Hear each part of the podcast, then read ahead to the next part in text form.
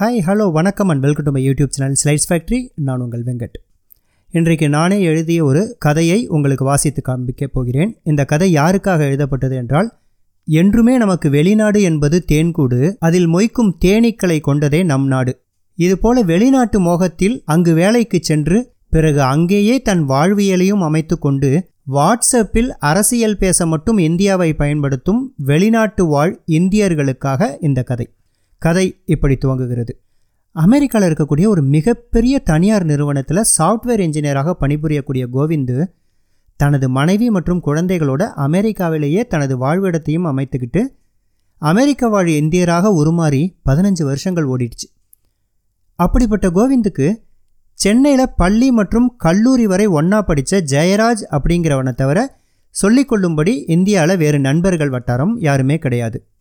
ஜெயராஜ் பாடியில் இருக்கக்கூடிய ஒரு தனியார் தொழிற்சாலையில் மேலாளராக பணிபுரிகிறான் முகப்பேரில் ஒரு எண்ணூற்றம்பது சதுர அடியில் சொந்தமாக வீடு அதில் தனது தாய் தந்தையர் மனைவி மற்றும் குழந்தைகளோட வசிச்சுட்டு வரான். அன்னைக்கு காலையில் வாட்ஸ்அப்பை திறந்து பார்க்க அதில் கோவிந்த் அனுப்பின கிரகப்பிரவேசம் அழைப்பு கண் சுமிட்டுது. கூடவே கோவிந்துகிட்ட இருந்து ஒரு வாய்ஸ் மெசேஜ் ஜெயராஜ் வர பன்னெண்டாம் தேதி நான் சென்னை அண்ணா நகரில் கட்டியிருக்கிற புது வீட்டில் கிரகப்பிரவேசம் வச்சுருக்கேன். நாங்கள் எல்லோருமே யுஎஸ்லேருந்து கிளம்பிட்டோம்.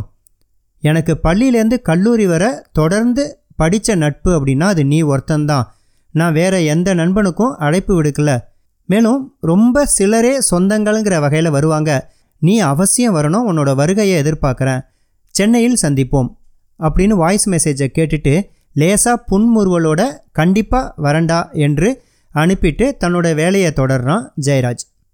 கோவிந்த் சொன்ன பன்னெண்டாம் தேதி காலையில் நாலு முப்பது மணிக்கு அண்ணா நகரில் இருக்கக்கூடிய அவன் வீட்டுக்கு ஜெயராஜ் தன் குடும்பத்தோடு போக அந்த தை மாத குளிர் காலையில் அந்த மிகப்பெரிய வீடு விளக்கொலியில் ஜொலிக்குது.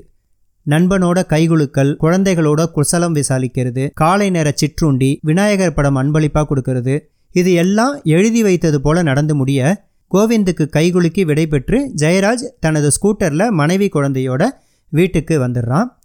அன்னைக்கு இரவு ஒம்பது மணிக்கு ஜெயராஜுக்கு கோவிந்திட்ட இருந்து தொலைபேசி அழைப்பு வருது. சொல்லுடா ஃபங்க்ஷன் முடிஞ்சு எல்லாரும் கிளம்பிட்டாங்களா? பணம் எல்லாருக்கும் செட்டில் பண்ண வேண்டியவங்களுக்கெல்லாம் பண்ணிட்டியா? நீங்களாம் சாப்பிட்டீங்களா? அம்மா எப்படி இருக்காங்க? அப்பா எப்படி இருக்காங்க? என்று ஜெயராஜ் கேட்டுக்கொண்டே போக அதை இடைமறித்த கோவிந்து டேய் டேய் டேய் காலேஜில் இருந்தே உன்னுடைய இந்த படபடப்பு பேச்சு உன்னை விட்டு போகலை.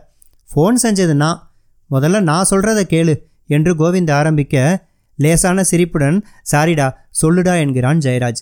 அது ஒன்றும் இல்லைடா. வீட்டுக்கு என்ன பேர் வைக்கணும் அப்படின்னு பேசிகிட்டு இருந்தோம். அப்பா சொன்னார் குலதெய்வத்தோட பேர் வைக்கலாம் அப்படின்னு. ஆனால் அம்மா சொன்னாங்க நீங்கள் ரொம்ப கஷ்டப்பட்டு வெளிநாட்டில் போய் வேலை செஞ்சு அதுலேருந்து சம்பாதிச்ச பணத்தில் வீடு கட்டியிருக்கீங்க. அதனால் உன்னுடைய பையனுடைய பேரே வையி அப்படின்னு அம்மா சொல்கிறாங்க என்னுடைய மனைவிக்கு அதுதான் இஷ்டம். என்னால் ஒரு முடிவு எடுக்க முடியலடா. இப்போ நான் என்ன பண்ணட்டும்? என்று கோவிந்து ஜெயராஜை கேட்க நான் ஒரு சஜஸ்ட் பண்ணுறேன் அந்த பேரை வைக்கிறியா என்று மறுமுனையில் ஜெயராஜ் கேட்கிறான். சொல்லுடா அதுக்காக தானே உனக்கு கால் பண்ணியிருக்கேன் என்று கோவிந்து சொல்ல சற்றும் தாமதிக்காமல் ஜெயராஜ் முதியோர் இல்லம் அப்படின்னு பேர் வைடா பொருத்தமாக இருக்கும் அப்படின்னு சொல்கிறான் லேசாக அதிர்ந்த கோவிந்து என்னடா இப்படி சொல்கிற என்று பரிதாபமாக கேட்க கிரகப்பிரவேசம் முடிச்சுட்டு இன்னும் ரெண்டு நாளில் நீங்கள் எல்லாரும் யூஎஸ் போயிடுவீங்க. அதுக்கப்புறம் இந்த வீட்டில் யார் இருக்க போகிறாங்க என்று ஜெயராஜ் கேட்க அதுக்கு கோவிந்த் என்னுடைய அப்பா அம்மா இருப்பாங்க என்று பதில் சொல்கிறான். அவர்களுக்கு அப்புறம் இந்த வீட்டில் யார் இருப்பாங்க? என்று கேட்க சற்று யோசித்த கோவிந்த் எனக்கு இப்போ நாற்பத்தி மூணு வயசு ஆகுது இன்னும் அதிகபட்சமாக என்னால் ஒரு பதினைஞ்சு பதினாறு வருடம் வேலை பார்க்க முடியும். அதுக்கப்புறம் நான் ஓய்வு பெற்ற பிறகு நானும் என்னுடைய மனைவியும் வந்து இங்கே இருப்போம் என்று வெள்ளந்தியாக சொல்ல உடனே ஜெயராஜ் சற்று காட்டமாக உங்கள் அப்பா அம்மா வயசான காலத்தில் இந்த வீட்டில் வசிப்பாங்க.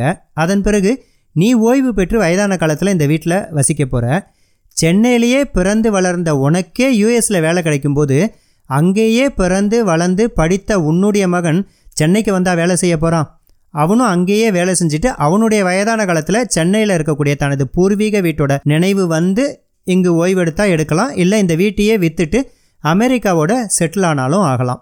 இப்படி அடுத்தடுத்த தலைமுறைகள் தன்னோட வயதான காலத்தில் மட்டும் வந்து ஓய்வெடுக்கக்கூடிய வீட்டை முதியோர் இல்லம் அப்படின்னு அழைக்காம வேற எந்த பேர் சொல்லிட அழைக்க சொல்கிற என்று கேட்க தலையில் சம்மட்டியால் யாரோ அடித்தது போலவும் பெத்து வளர்த்த தாய் தந்தையர்களை பேரம்பேத்திகளோட விளையாட விட்டு அவர்களோட சுக துக்கங்களை பரிமாறிக்கொள்ளக்கூடிய வாழ்க்கைன்னு ஒன்று இருப்பதாகவும் அதை நம்ம வாழாமல் விட்டதாகவும் முதல் முறையாக உணர்றான் கோவிந்த். கடைசியாக ஒன்று மட்டும் சொல்கிறேன்டா கோவப்படாத. நீ என்னுடைய ஆத்ம நண்பன்கிற உரிமையில் நான் இவ்வளவும் பேசுகிறேன் டிஜிட்டல் இந்தியான்னு சொல்கிறோம் தூய்மை இந்தியான்னு சொல்கிறோம் ஸ்மார்ட் சிட்டின்னு சொல்கிறோம் இது எல்லாம் கைகூடி வரப்போ பெரும்பான்மையான இந்தியர்கள் வெளிநாட்டில் போய் செட்டில் ஆகியிருப்பாங்க வெளிநாடுகளில் வேலைக்கு போகிறது தப்பு இல்லை. ஒரு அஞ்சாறு வருஷம் வேலை செஞ்சு நல்லா சம்பாதிச்சு நல்ல நிலைமைக்கு வந்த பிறகு தாய்நாட்டுக்கு திரும்பி வந்து நாம் பிறந்து வளர்ந்த இந்த மண்ணில் நம்ம பிள்ளைகளையும் வளர்க்கறது தான் இந்தியாவுக்கு நாம் செய்கிற நன்றி கடன். அதை விட்டுட்டு இப்படி நிரந்தரமாக நம்மளை வெளிநாடுகளுக்கு தாரை வார்த்து கொடுத்துட்டு அங்கே இருந்துக்கிட்டு இந்திய அரசியலை குறை சொல்கிறதும் இங்கேயே படித்து இங்கேயே பணியில் அமர்ந்து வாழ்க்கையை ஓட்டி கொண்டிருக்கிற சொந்த நாட்டு மக்களை ஏளனமாக பார்க்குறதும் ஒரு நாடு அழிவு நிலைக்கு போய் கொண்டிருப்பதற்கான அறிகுறியாக தான் நான் பார்க்குறேன் என்று ஜெயராஜ் பேசிக்கொண்டே போகும்போதே இணைப்பு துண்டிக்கப்படும் சப்தம் கேட்க அதிர்ச்சியில் எழுந்து அமர்கிறான் உடலெல்லாம் வியர்த்து கொட்டியிருக்கிறது. அருகில் படுத்திருந்த மனைவி பதட்டப்படாதீங்க கரண்ட்டு போயிடுச்சு. இது வழக்கமாக போகிறது தான் இன்னும் கொஞ்ச நேரத்தில் வந்துடும் ஏதாவது கனவு கனவு கண்டிங்களா? போய் தண்ணியை குடிச்சிட்டு வந்து தூங்குங்க என்று சொல்லிக்கொண்டே வேறு பக்கம் புரண்டு படுகிறார் தன்னுடைய நண்பன் கோவிந்துக்கிட்ட இவ்வளவும் பேச நினச்சி ஆனால் நட்பை காப்பாற்றிக்கணுங்கிறதுக்காக எதுவுமே பேசாமல் திரும்பிய ஏமாற்றத்தை தாங்கிக் கொள்ளாத தன்னுடைய மனசாட்சி கனவா வந்து இவ்வளவும் பேசி போனதை நினச்சி உள்ளூர சிரிச்சுக்கிட்டே மீண்டும் உறக்கத்தோட வாசலை தொடுறான் ஜெயராஜ். நன்றி. மீண்டும் ஒரு நல்ல பதிவோடு உங்களை சந்திக்கும் வரை உங்களிடமிருந்து விடைபெறுவது உங்கள் வெங்கட்.